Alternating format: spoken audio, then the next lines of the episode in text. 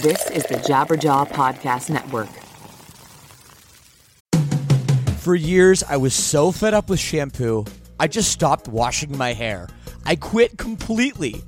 I was so sick of poofy, frizzy, limp hair, distorting my natural oils. Until a few months ago, I found Modern Mammals and it changed everything. And by the way, right now you can visit modernmammals.com and use code LSS for 10% off. So check that out. So, look, I heard about this through the podcast, and before I agreed to advertise, they sent it to me, and I was reluctant. But let me tell you, I should not have been. This stuff is absolutely magical. My hair felt better, smelled way better, and most importantly, looked better. And I know it will do the same for you as well. It doesn't have those hair ruining chemicals like other products, and it doesn't leave any leftover residues. It works. Don't believe me? Go read their awesome reviews online as well. Go to modernmammals.com and use code LSS for 10% off. Again, that's modernmammals.com for 10% off with promo code LSS. Don't forget to use our promo code LSS so they know we sent you.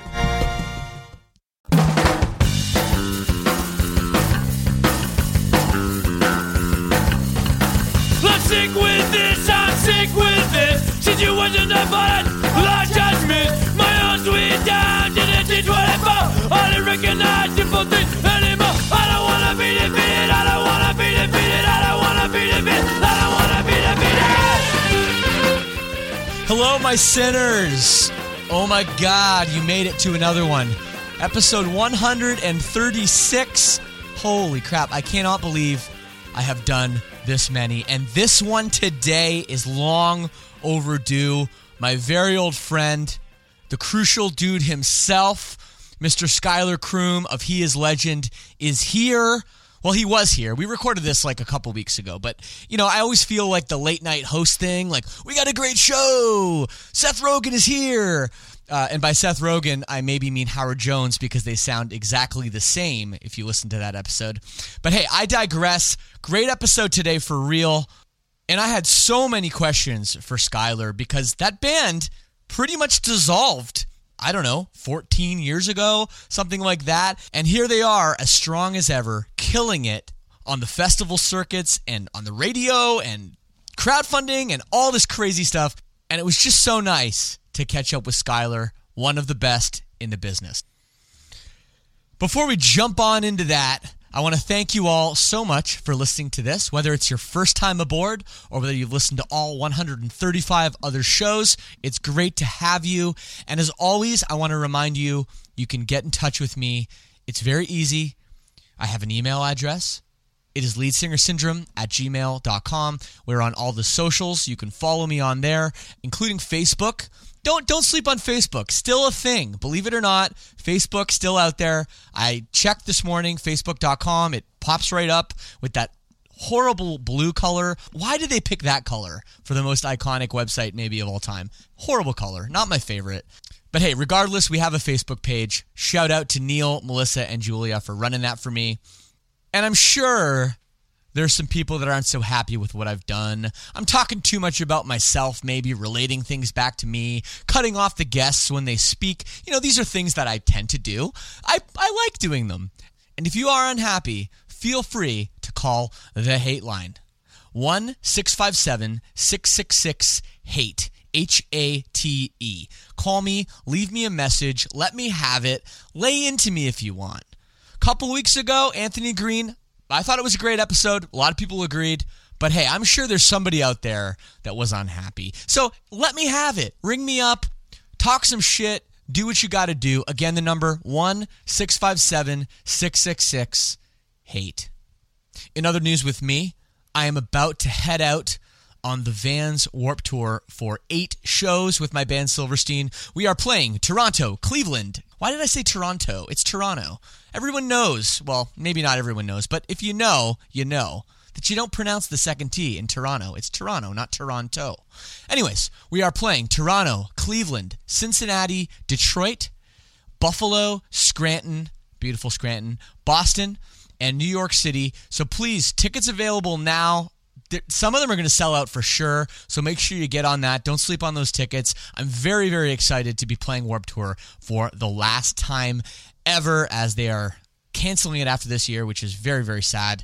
Another show we're doing, um, if you're in Quebec, uh, bonjour, merci. Uh, I don't speak French despite being Canadian. Check out our show in Quebec City. It is for Festival d'Ete. We are playing with Avenged Sevenfold and Bullet for My Valentine. Should be rockin'. Put up the devil horns. Shout out to goaltender Max Lagacé. He will be there. And I am looking forward, as always, to just be in the great province of Quebec. I want to remind you of the Lead Singer Syndrome All Access Club. Basically, if this one a week bullshit is not enough for you, if you need more content, you want bonus episodes, you want to talk to me, you want to watch me answer questions on the computer screen, maybe play some tunes, maybe you want Lead Singer Syndrome merchandise, patches sent to your house every three months, or you want to join a great community of other like minded people that are into the same music, the same culture, and of course, also big fans of the show. Check it out for as little as $6 a month. It gets you in. It really is a good time. And also, we're working on that being ad free. That's going to launch pretty soon as well. So many perks there. Also, it really just helps me out. It helps me keep this show going. Believe me, without the All Access Club, no way in hell I would be at episode 136. I would have given up years ago. So here we are. Thank you so much to all the sinners in the All Access Club. You know who you are. I know who you are. And thank you from the bottom of my Canadian heart, English Canadian heart. Shout out to Tommy Vext for being on the podcast last week. Great episode. Go back and check it out if you missed it. Yes, he might have dropped an N bomb. It was bound to happen sooner or later. I'm just glad it was an African American. And once you listen to that one, go back because we have like 133 more of them. So, anyways, hey, let's jump in to this week's episode and my conversation with the crucial dude, Schuylar Croom of He Is Legend.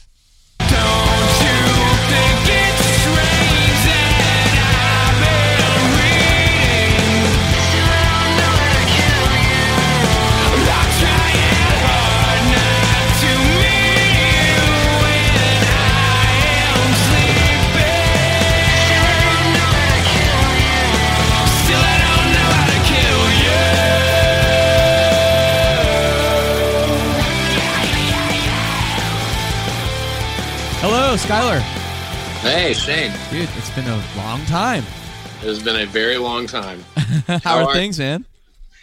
Things are great. Things are really good. Is that a baby crying in the background? That was a, a kitten. Oh, I was That gonna was a- say. that was a cat. Damn, you've been busy. No, a cat is a little more easy to, uh, you know, deal with than a baby usually. Yeah, she's just a beast, and she needs a lot of attention. Kind of, kind of like most babies, I would imagine. I, I don't have any babies. I wouldn't know. Yeah, I wouldn't know either, but I've seen a few in my in my day. Absolutely, man. So, t- what's up, man? What's new? You just hanging around?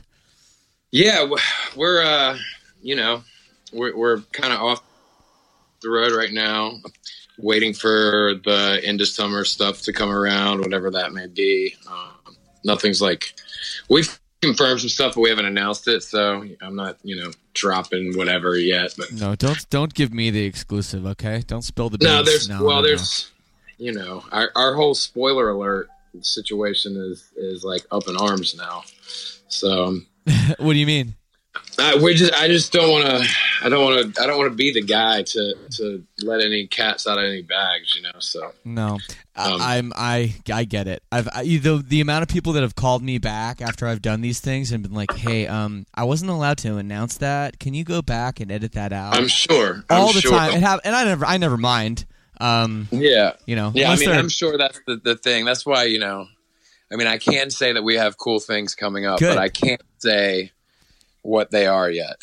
But cool things are coming. Cool things I- are coming. You know, cool cool things things are are always right. Well, dude, it's really good to have you, man. Um, uh, you know, we go way back. We go way back. Like I'm talking like So far 12, back. 15 years, something like that. Yeah, uh, which is which is really crazy to think about. But what's crazy, you know, uh, thinking about you guys is I always was a fan of your band and a fan of you as a front man, and um, maybe not your guitar player because he always kind of scared me.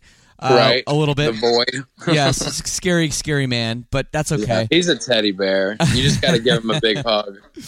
Uh, but but it was crazy because you know all of a sudden it was like, all right, th- this band's done. Like, and I'm talking about done after that Underoath tour we did together in Canada Yeah. back in 2004.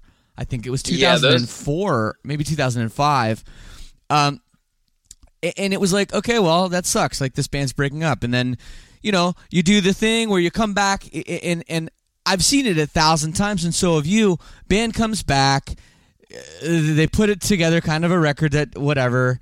They do a couple reunion shows. Uh, they you know kind of maybe get some festival money. Yeah, Cash 10 year in. anniversary shows and Yeah. whatnot. Yeah. then they fuck off again. And Sure. what's so inspiring about you guys, it's like, no, no, no, no, you're back and you're bigger and better than ever. Oh, thank you, man. I mean, coming from you, that means that means a ton. We, you know, as you remember that, I mean, the day will be infamous for us because you know uh, we lost a very dear friend that Adam and I, I actually he introduced the two of us. Yeah. Um, and and I remember that you know I've since played that place in uh in Canada, and I'm I'm drawing a total blank on where it Was it now. but I mean, Winnipeg? you know. Uh, it might have been Winnipeg. We were in a back alley. Yeah, Winnipeg at the Garrick. Yeah, yeah. Yeah, yeah. So, um, and and I just remember that being like one of the most visceral experiences of my life. Um, as you know, like Adam flew home that night, and uh, we we like drove in. Um, I don't know. It was just a very strange time, and then and then after that, you know, we we kind of took that. You know, I don't want to. I don't necessarily want to blame anyone for what happened to the band at that point in time, but we just needed a moment, and it seemed to us that we were kind of like blackballed for dropping off of a tour. So I mean, it, but it was also very discouraging, and we were, you know, smoking a lot of weed back then. Not that we haven't quit that, but you know, the paranoia of what happens in the music scene. I mean, the the bands are always going to be the least respected to some extent, you know. So we were just kind of paranoid and then and then the state of the music back then was it was just in a place you know? I don't know. We we just felt like out of place and Yeah. that we were we weren't very happy with the way the scene was going in general being typecast to some extent. And we needed the we needed that hiatus. I think we all learned about each other and learned about what we really wanted as a as a group. And none of us really stopped seeing each other. I mean like matt had a had a band of his own. We all got jobs and whatever. Yeah.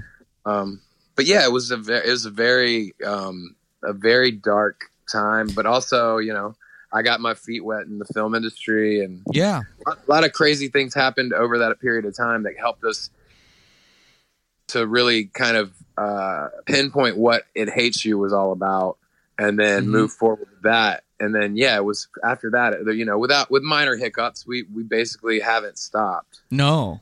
You know. No. And it's. I mean, it's I mean, after it hates you, it hates you when the when the hiatus kind of like came, but I think it all came because that album needed to marinate on people for a while, and I mean, kids still like you know the kids who aren't screaming "I am Hollywood" are are the kids that are like like it hates you's your best work. It's your color and the shape. I'm like, thank you. okay. Yeah. But, no. yeah. It's it's just the timing and everything was so crazy because you know they mentioned you mentioned the paranoia.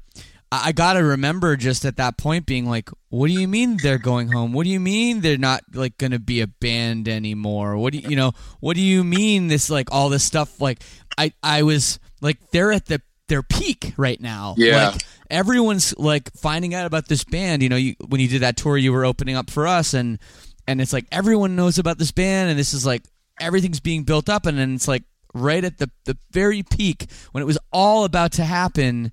You're like, Yeah. nah, and and, I, and it's it was just for me from from my perspective, it was really a shame.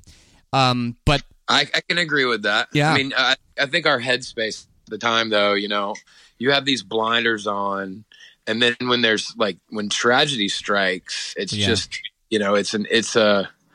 I, I knew that going home was like gonna be it's it was gonna kind of taint us, but it was also like we lost a dear friend and like we needed that moment. And I don't think ever at that point where we it wasn't at that moment that we said we can't do this anymore. I mean, we obviously had had a had a bit of a, a you know we had to back up and regroup, which Right. meant us dropping off of that tour with you guys, which was like probably the biggest tour we had ever done. Um, but we also, you know, we had we we rode really hard for a while, just tour after tour after tour. So I think being burned out, and then the Sure. midst of that, it was like, oh shit, what just happened?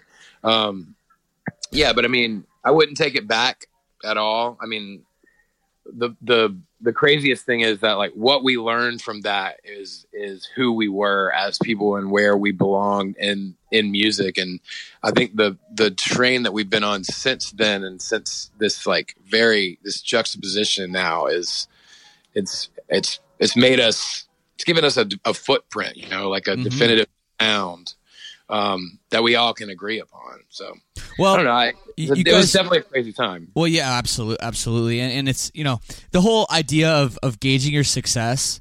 Um, it's still like always difficult to to know kind of where you're at.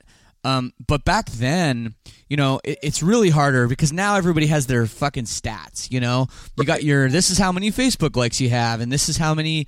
You know, I posted Instagram, and this is the reach, or or uh, how many people listen to my song on Spotify, or all this stuff back then, like other than record sales, which never really meant anything anyways, all you Yeah. could do is like, are the kids singing the songs? Like, are there people Yeah, here? Isn't that, isn't that so interesting, man? Like, Yeah. don't you think it's like really put a put a darkness over what the music scene even is now? Like, it, it, day by day, it seems to get darker as much as like how we're a slave to this algorithm. Whereas normally it was like, you know, I, I me I remember me and Adam just like going into the UNCW library to to photocopy old medical journal journals for flyers, you know, and like right. just stuff like trying to get that's one thing that we did with this with few when we when we crowdfunded was Yeah. to try to make it important for to have a street team have fans that want to be supportive like the way we used to when we were growing up because yeah facebook and all the things that you have to do as a promoter these days it's, it's amazingly simple i mean at least from a computer illiterate standpoint it seems Yeah. like going on and just being like okay i created a group and here you share it on your you know it just seems like there's less work for for what is required now Right, right. And I'm, I'm just not a fan of any of that stuff at all. I, you know, I guess I'm just old, but I, I still like the idea of, of whatever, of, you know, on the ground promotion, like, hey, I'm in this band, you know, come Yeah. to this show, you yeah know, walk around like, the mall you know uh, whatever though. Um, but no, it's changed. It's really has it has changed so much, and and slave to the algorithm is like a great quote. I love that, and it's just so damn true. Well, yeah, I mean, you know, it's but it's also nice to see. Like I see you guys like out there still doing it, and, and even and from all all walks of life. Like you know, back in back, you know, uh, Josh Moore from Beloved is is Yeah. one of my dearest friends, and and I saw him the other the other day in Carrboro. It's just like these people still have these beautiful lives, like with beautiful music. They're still they're still like hoofing it and it's just a, it's amazing, man. I it's and crazy now that we're in our you know we're getting up there in age. What's Josh from The- Beloved doing now? I love that guy. What a great guy. He put out an album a couple years back, and I'm sure he's working on new music. I, I went to his CD release party, and he you know he sold out the Cat's Cradle in North Cool. Carolina and Carrboro. So I mean, it's beautiful, you know. And and my buddy Ryan from Box Bomb is he's he's just got his his project, The Dead Tongues. He's like out with a big folk band right now overseas, and uh, Jared from Classic Case is Yeah. like it, you know he's out doing Must Be the Holy Ghost, which is like super trippy, um, you know, liquid light projection show, and it's just like kind of a one man band thing, and um, but a two man operation with the light show. It's it, but it, it's beautiful It- just to see these things happening still you know, to this. It's, It's funny. It's funny. You know, I- think it's weird how you know I, I'm 37. I think you're around my age. I assume you're about my age. 35, yeah, yeah, yeah, yeah. And, and it's funny how how and, and these people we're talking about are all kind of in our same generation. It's funny how we we get our feet wet really early on, you know, in our like late teens, early twenties, and to be to, I mean, at least for my case, I can't speak for everyone, but you know, we don't know what the fuck we're doing. and we have this success and we feel this sort of passion about something, but then whatever it is, if it's success or if it's pressure of seeing your friends uh, grow up and, and have real lives and get real jobs and ha- start having kids, I feel like w- there's a pressure there that it's like, am I still doing this bullshit that I did when I was in my early 20s and my teens? Like, and then once you get over that or you live a little bit of that Yeah. adult life, then you realize, hey, this shit's actually important to me. This- I want to yeah, do this this, is what I again. I, I, want. Yeah. I I'm passionate about this. Right, right, and then you know I, I- I've always made the joke of like you know you're putting down your guitar to to like flip a burger, you know, which is which it, at the end of the day it seems like you know I'm just I what I mean by that is that nothing can compare to this thing that you've given, especially if you have that if you have talent. You know, I mean, Yeah. I mean, without mentioning any names, look at all the people that are still doing it that like you can't stand their music. I mean, not to not to bring negativity into it at all, but yeah, yeah. you see certain things that like people who are still going and they have this, you know, this quality where there's there's stardom and there's you know there's immense talent and to watch that be squandered i mean again i can go back to some of my favorite bands that haven't you know like i mean obviously mutoid man's amazing Cave In was my Yeah. favorite band you know that was like one of those bands that we just could not stop playing Cave In on the road forever it still pops up um Oh, I love code Cave In. 7 same with code Oh, 7 I love Code Seven. I haven't thought about that band in forever. oh man What I an mean, underrated band. People need to check out that band. Wow. Yeah, so ahead of their time. yeah, all their albums should really be like studied by these young kids that are coming up. I mean, I, I and I hope that there's there's even in that if this podcast does one thing, it's like you know there's bands out there that that pave the way for you and you might not even know it. You know, Yeah. Absolutely. um, which you know it's it's it's great that that's a finite thing. You know. Um, that we can go back and, and continue to study. No, totally, man. So, um, you know, I always felt like your band was, and you even already mentioned it. You felt a little bit like outcasts. You never really felt like you fit into the whole scene thing. Um, being a non-Christian band on Tooth and Nail Records probably didn't help. Not at all. Uh, you know, a bunch of those things were definitely pushing and pulling you guys in different ways. Um, before we talk about that, I want to talk about your influences growing up. I know you, you know, you played drums at an early age in a family band. I read Yeah. that read that somewhere. Um, and you know, you're into a lot of different, you know, rock and roll uh, stuff. So, talk to me a little bit about about that and how that all led to you being a misfit in in the scene. Um, well, so I, I, we all we all grew up playing. Adam Adam's been playing guitar since forever. Um, with our friend that that passed when we were on that tour with you, he was in a band with them in high school. Um, then Matt and Adam and Steve all started in high school playing. And So I w- I went to a different high school. I grew up playing drums. I was in marching band. I was in jazz band. Um, and I played in a Southern gospel band with my with my mother and my stepfather. Um, so that was basically my intro into music was just doing all these things, like really focusing on the drums. Like that was my biggest thing. I played, you know, Yeah. In, a garage band with with friends and whatnot, and then moved on to like doing playing at church and stuff like that until you know I started to step out of of that realm and into more like you know getting into all the different kinds of heavy metal and whatnot and but also still being you know a drummer at heart like listening to dave matthews because carter beauford was insanely you know whatever. It'd be like something that i was into i don't know my, my musical influence has changed so much i mean now Yeah. I, I, I like um everything from you know the l- albums i'm looking at right now is a a Burzum album and a Gillian Welch album and a and a Daft Punk album, like right, like three in a row. But I mean, those are those are some those are some of my favorite things. You know, I love I love electronic music. I love I love hip hop a lot. Like the shittier the better in my, you know. But we all kind of have those those influences. I mean, I I I, think they kind of came and came along obviously Nirvana and and like White Zombie and Pantera are the bands that we Right. we found our sound and that influence. You know, those are the bands that we wanted to. Uh, not maybe emulate is not the right word, but you know, wearing that on our sleeve was like our biggest components. Absolutely. Um, wow, Burzum. Don't go killing anybody, okay? No, I try not to. Oh, I've got I've got some willpower these days. Wow. Uh, no, that's that's cool, man. Um, so that all ties into you know this.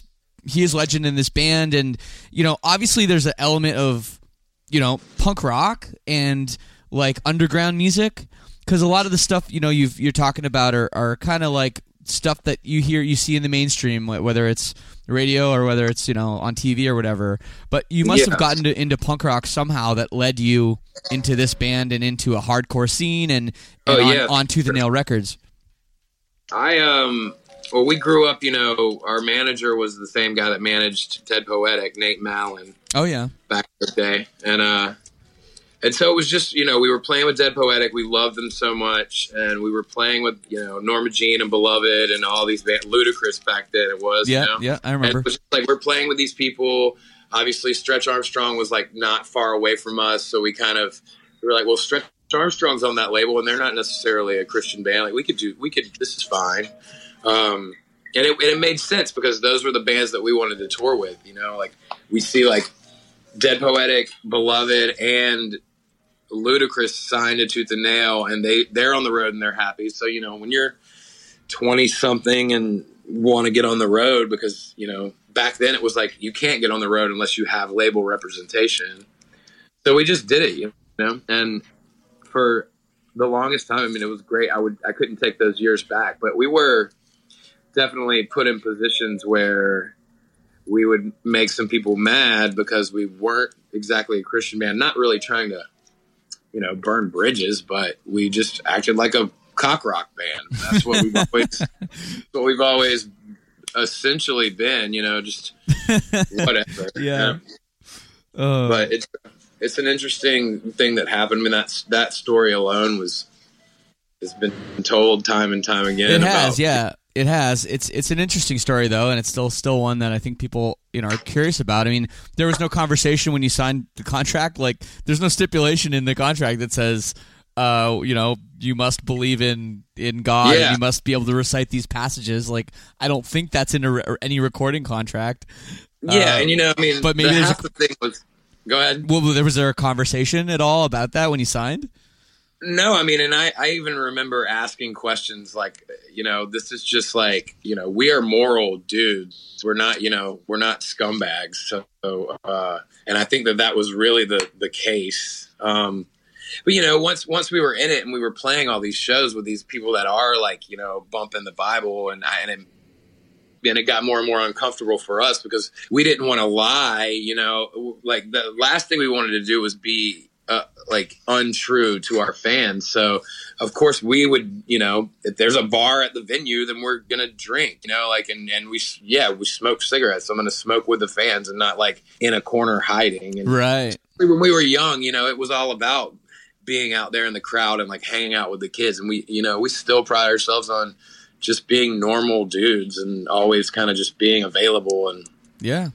um, uh, that was important to us because you know we would we would play with, with some bands that were really uh, um, you know hiding the, the fact that they do the same things as everyone else you know? And I, I just didn't it, it it struck me as odd but I mean I get it if that's your your message or you know you're you're catering to a certain group but yeah I mean it it wasn't ideal. It wasn't an ideal match but I think at the time it was really just who cares? We want to put a record out. Let's just do it. Yeah. you know? They're gonna help us so Absolutely, and and and put out a record you did.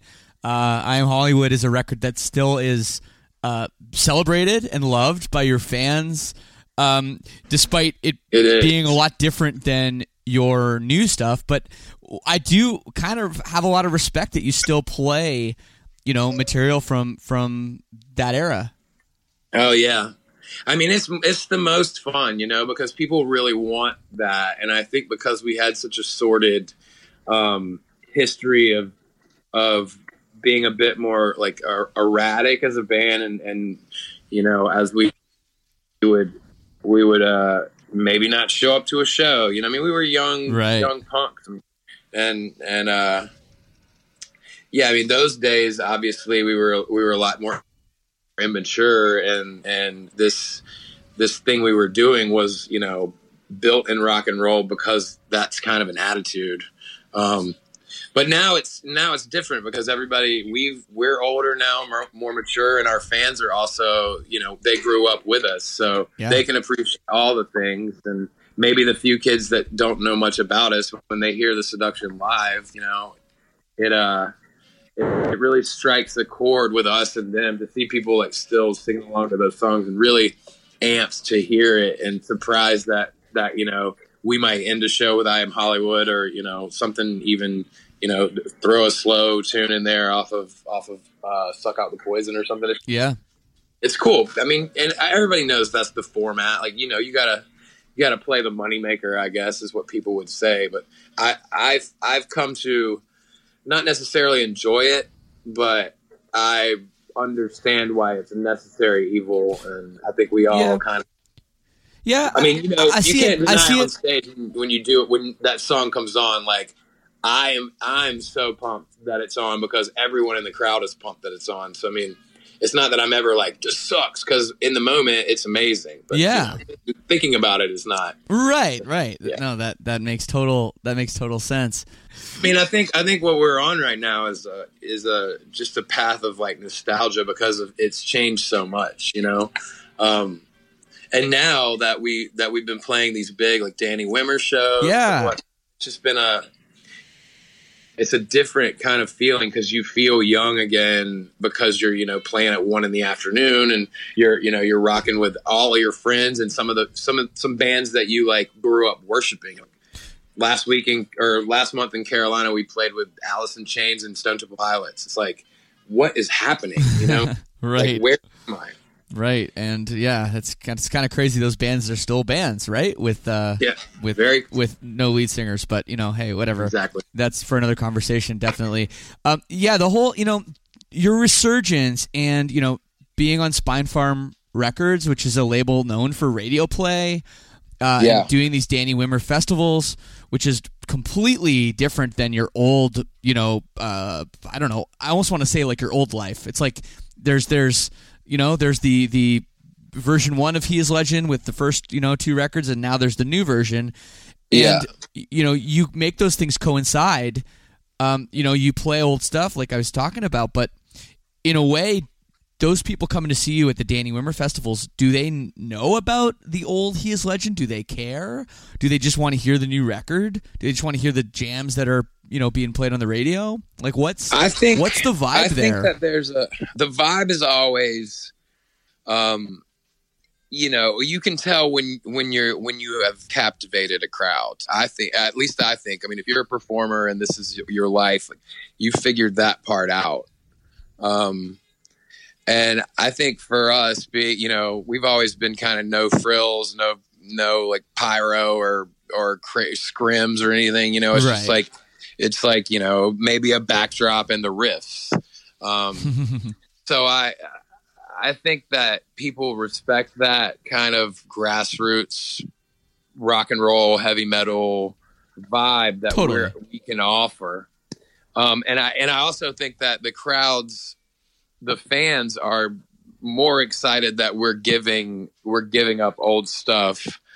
So they're they're kind of in in their minds they're they're running the show, you know, like they're in the pit, Right. they're the ones singing along, they're having a blast, and so for us to feed off that energy, I think would any of the people who have not heard of us before are going to possibly look into our back catalog or at least know that that like oh they this is a legit thing. It's not just like i'd rather have those fans in there that are stoked about everything else to to show people that oh yeah this is this is old you know or this is like band i heard on the radio which i always liked when i was young you know you see like i remember like watching Chevelle open up for Powerman 5000 and like and just being like oh man this band's sick but i'd notice people in the crowd like knew the songs i was like oh, oh i'm missing out on something you know? right, right. So Mhm. that's what I, that's what I hope that those Wimmer fests do. Obviously, they're they're that's a different animal, and I would I would probably prefer a club show any day of the week. But it's a necessary thing to go Yeah. out there and, and just you know be the young band again, rock out, show people what you got. And, No, it's it's great. Hope- It's great. I wonder if the people coming out to these shows though, if the music has any relevance from 2004 to today.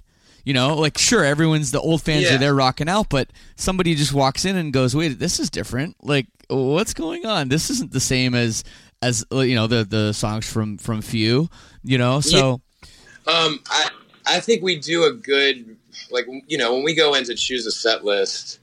I think we try to cater to the crowds that we're that we're playing in front of, you know, and so the preparation part is we're we're we're writing that set for our fans in general, but we also are keeping in the back of our mind that like a lot of people probably haven't heard that. So, you know, if we go out with Sevendust, um, we, Yeah. we did that tour with them.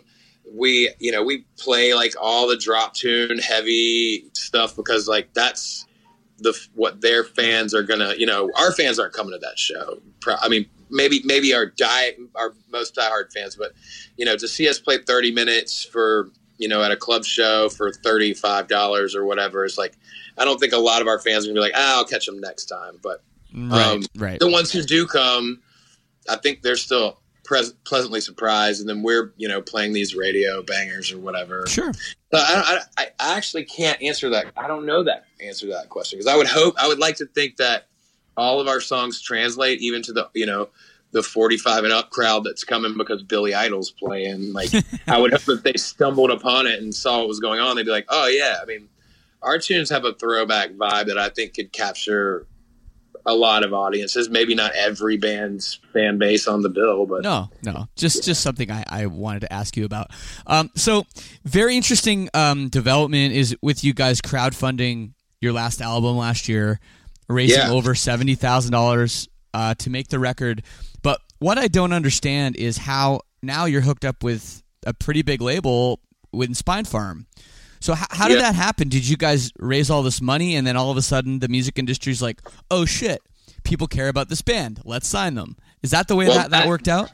that was essentially that was what we thought was going to happen um, and we were weighing our options because you know our, our Tooth & Nail contract was up and and we essentially had to kind of figure out what we wanted to do. I mean did we want to do a record for x amount of dollars? That was you know uh, our main concern was that we didn't want to go backwards in recording meaning it, it needed to be at least as long as we needed for the process. And also you know uh, the we basically just took the budget from Heavy Fruit and worked our way backwards as to like what do we need for this? What do we need for this? Okay Right, then we sure, got to sure. so so we just we budgeted it out in, the- in the way that we decided we could do it. And obviously crowdfunding was an interesting um crazy learning experience. And um when we got down to all of the uh all of you know after the the all the tracks were laid down and, and everything sounded good and we started mixing and mastering um we were wondering if like wh- how we were going to handle the one thing that we didn't really budget for was like a marketing and Right. distri- distribution thing because we were just going to send the records out of our house but then they but then there wouldn't really be in record stores and it, th- that was something that we were like concerned about because obviously we really needed i mean that's that's key. And also like not having it shown anywhere i mean not having a marketing team we really were just the band members working on this and the people that we Yeah. kind of hired along the way.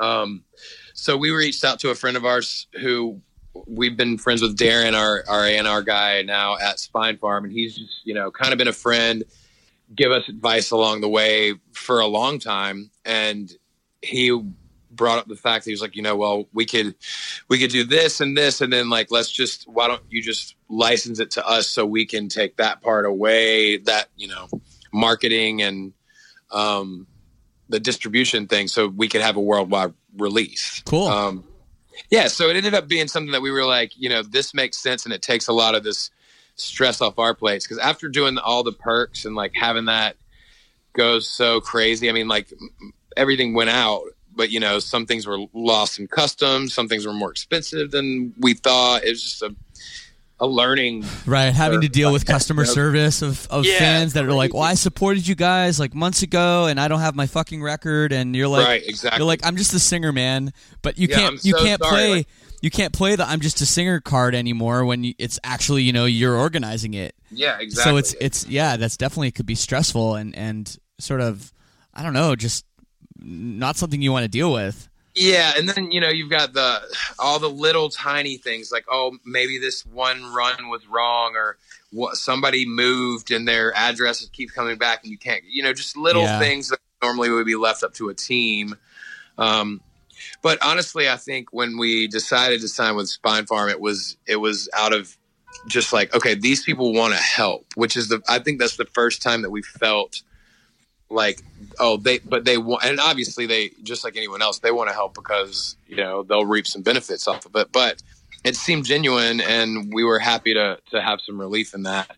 And also it was time to start worrying about getting on tour rehearsing you know getting tour merch and all the things that popped up right after that it was just you know it was a it was a it was a long process. And uh, I, I think that if a band has a fan base already and they and they are exploring that avenue i think it's a great a great tool especially to kind of prove your worth and and get out there and, and get your hands dirty in it. Um I- that being said i don't know if i would do it again. Right, that, that was my next question. yeah yeah yeah. I don't think it i don't think it's uh something i would want to do for every every album but this one it was just important you know like going from Tooth & Nail to Tragic Hero um, releasing records and finally being a at a place where you could be a free agent and really just work hard for yourself it was it was something we really needed to do to prove mainly to ourselves but it gave us more of a grassroots um, I would say street team or you know a connection with our fans that we've never had before. Totally. And Totally, It I mean- lifted the veil of what we of we what, the way we used to be, you know, and in this ambiguity of the band. Totally. Well, I, I think yeah, I think it's good to do that at that your point. At, you know, at that point you are in your career, you kind of you know see where you're at, where you stand with your fans, with the industry, and everything. And I'm sure you guys were pleasantly surprised that Definitely. that you were like, holy shit, all these people want to support us, and a label that's uh, you know not just Jimmy's records down the street, you know. Uh, uh, this is a real label wants to help you. I- that's an Yeah. amazing, amazing feeling. Um, that must have given you a bit of a spring in your step now, moving forward, and you're on these Danny Wimmer festivals, and you're like, "Yeah, we fucking belong here," you know? It feels like that. I mean, it feels like big stages and stuff. I mean, it was just like the next step in the progression, but and it's also another thing, you know, prove prove that you still got it and you're still rockers, you know. I mean, that's kind of it's Yep. like yeah, they're still they're still rockers. They're still rocking. So I mean, we uh uh, obviously very humbled by what happened. We chose to to do an all or nothing option with Indiegogo where if we didn't meet our mark, we got no money. So Oh man, yeah, and, I, I, and yeah, I don't know much about crowdfunding. That's really that's even scarier because it's like it was if you well dude if because you got to think about it if you don't get there what do, is that like the end of the band like is that almost like a breakup I think that's where I think that's where we were at, you know, Right. because, because to us it was like we believe wholeheartedly that our fans want to hear another album. I mean, Heavy Fruit had on, hadn't been out too long, and it was you know it was like one of those things where, well, if we want to do it, we need to strike while the iron's hot, and we're like in the end of this album cycle. And we're also at the end of this label, and it didn't seem like negotiations were going to do what we wanted. Um, and it was like, man, can, should we just try to do this for ourselves? So I mean, and and I was the last one to really jump on board with crowdfunding because I was super nervous about mm-hmm. ho- how it looked, you know. And I know a lot of like, especially like you know, bands in the hardcore scene are like these fucking pussies, like you know they need their stipend or what, you know, like.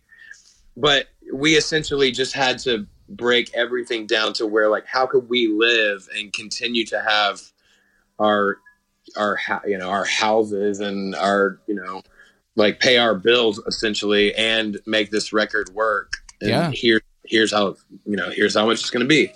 But but it but for us it was like okay well we'll prove this on our own. If if we can make this work and we can hit this mark then yes it's worth it. But if we don't hit this mark then we should make a record but it maybe it shouldn't be the top priority of the band.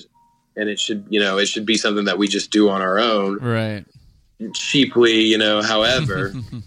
Um Well, it's it's worked out nicely, and and uh, you know you've it's a far cry from where you were back in 2004, being scared kids, paranoid, you know, not feeling like you belonged, and now it's like you know what we're we're here and we're here to stay. Um, Yeah. which is which is great to see, and I think you're right about maybe you can do a crowd crowd-funded record like once, but if you do every record as a crowd-funded record, I think that's like I don't know. It's kind of weird. It's like if you have success, then you know what I mean. It's like you kind of Yeah, have to prove exactly.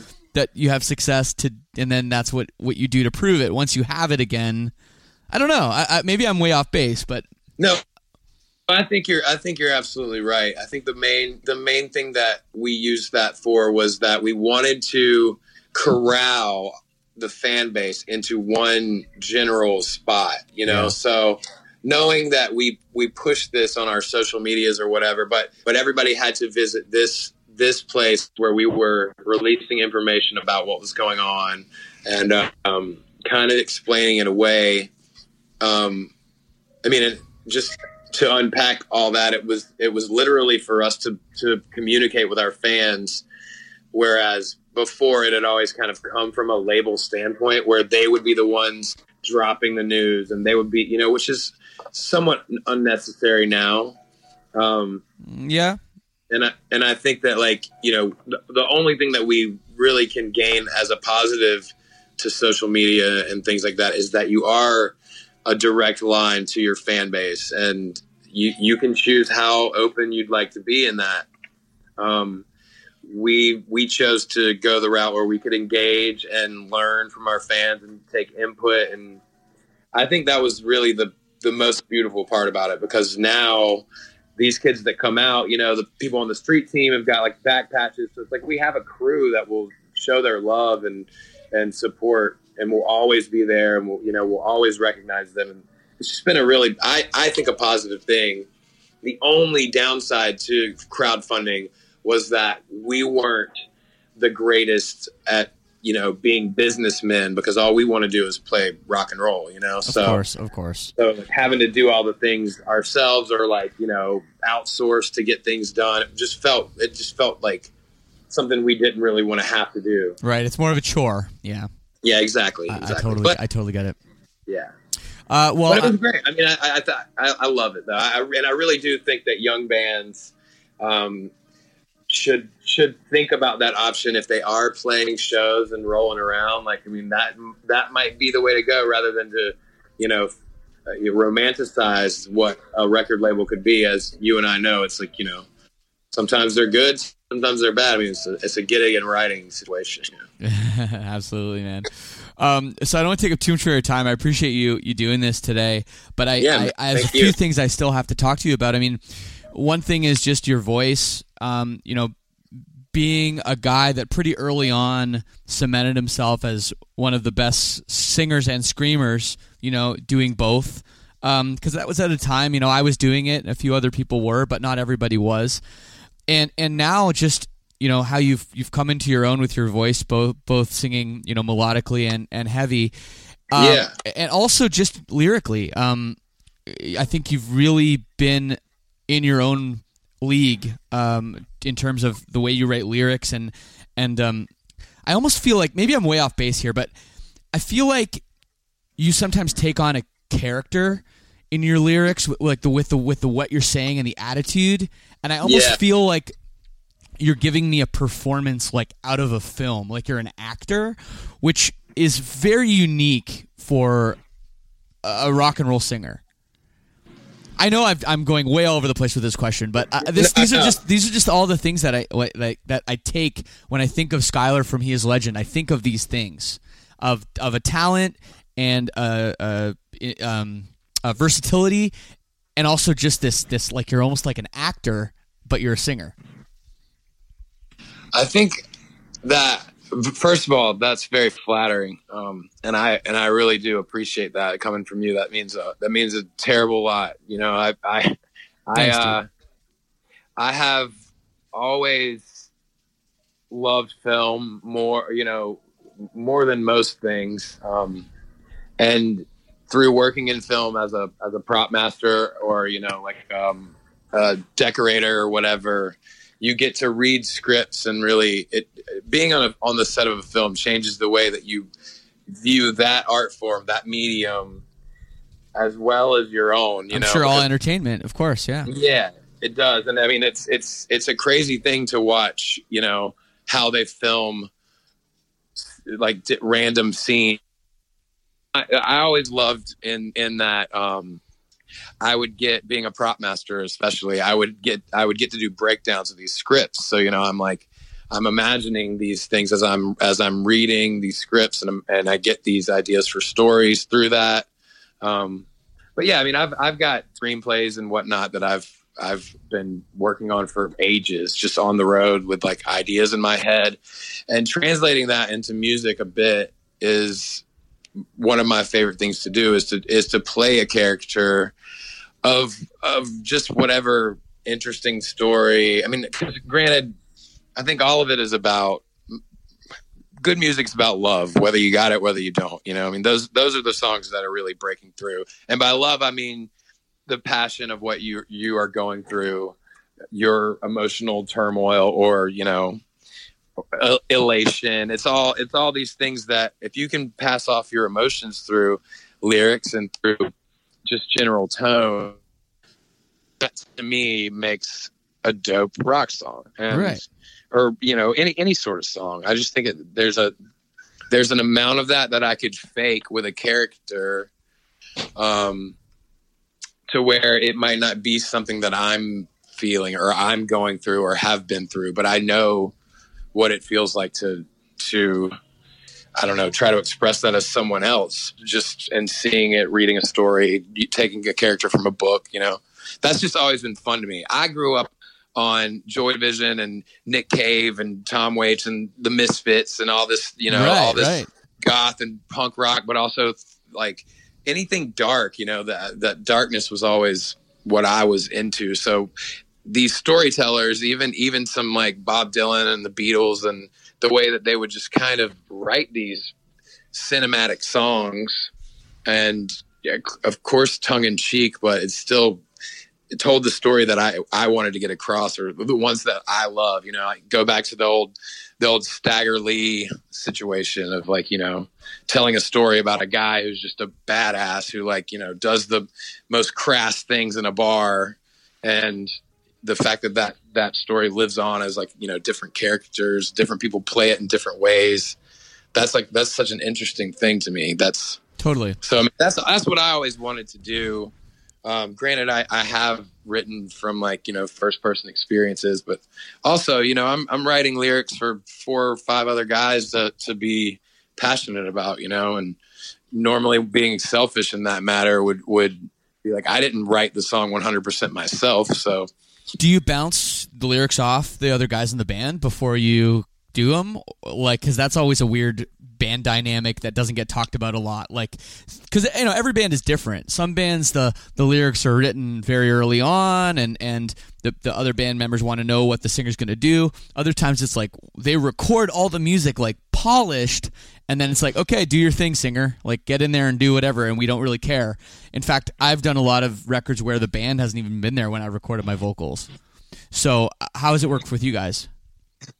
Yeah, it's definitely the latter. I mean, it's definitely that Adam and I have such a formulaic relationship when it comes to music is I've never ever once questioned the the way that he will phrase songs, you know, and and not that I don't think he not that he doesn't write to with vocals in mind, and I'm sure he probably does. It's, we've never once had had an instance where we've bounced anything back and forth. It literally is a now hand the baton off. You know, Wow. like like Cool. it's your turn. Um, and and that being said, I mean, I'm sure that there are things that that possibly uh, people didn't like. I don't. It's never been brought to my attention. It's always been, dude, this is sick. But you know, we have a symbiotic relationship in that way where I think we all feel what this is like. You know, and for me, when working with Adam and stuff, we'll, we'll we explain things and and uh just depictive words, you know, like, I mean, I- won't say like go up, make it a minor, whatever there. It'll be like kind of like the river when it's foggy out. you know? like, you know, it's, Right, it's, right. It's, it's not as, it's not as close to the bank of the Cape Fear, you know, or like, you know, it's, this one sounds like, it sounds more like that monster from Looney Tunes running through the walls, you know, Gossamer running through the walls.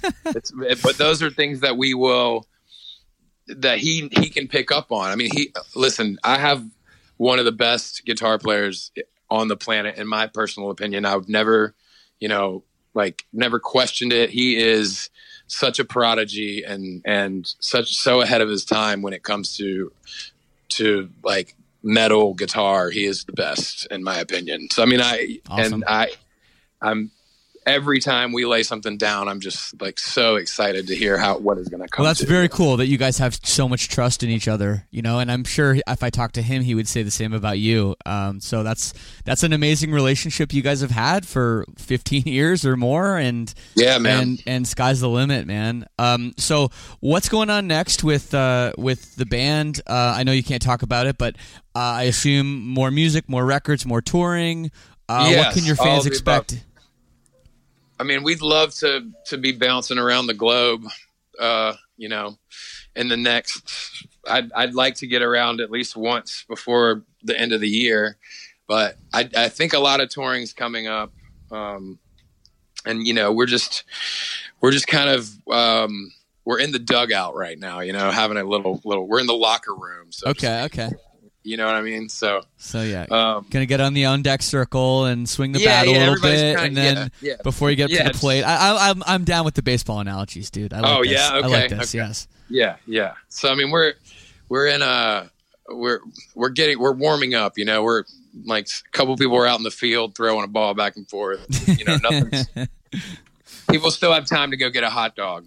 all. But you're from North Carolina. It should be a basketball uh, analogy, shouldn't it?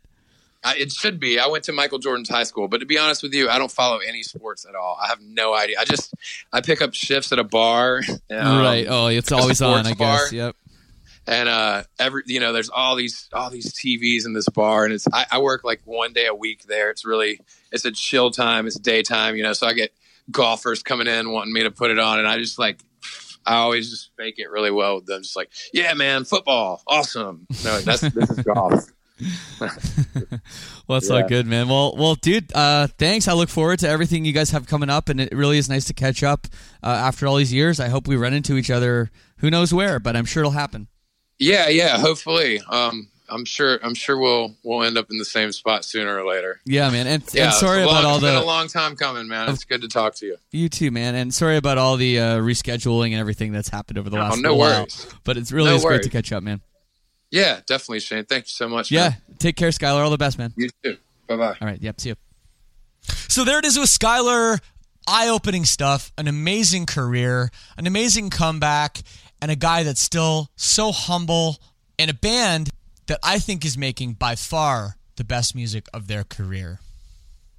I want to thank Schuylar so much for taking the time and doing this. And I want to thank you so much for listening to this thing. Make sure you're subscribed. If you like the show, please write a review on iTunes, preferably five stars. And if you don't like the show, well, let's just keep it our little secret. As always, I will leave you with a tune. I did an old banger in the beginning. How about a new banger now? Here is the latest song, the latest single from He Is Legend, and a good one. Here is Sand on Lead Singer Syndrome. Peace and love, and we'll see you next week.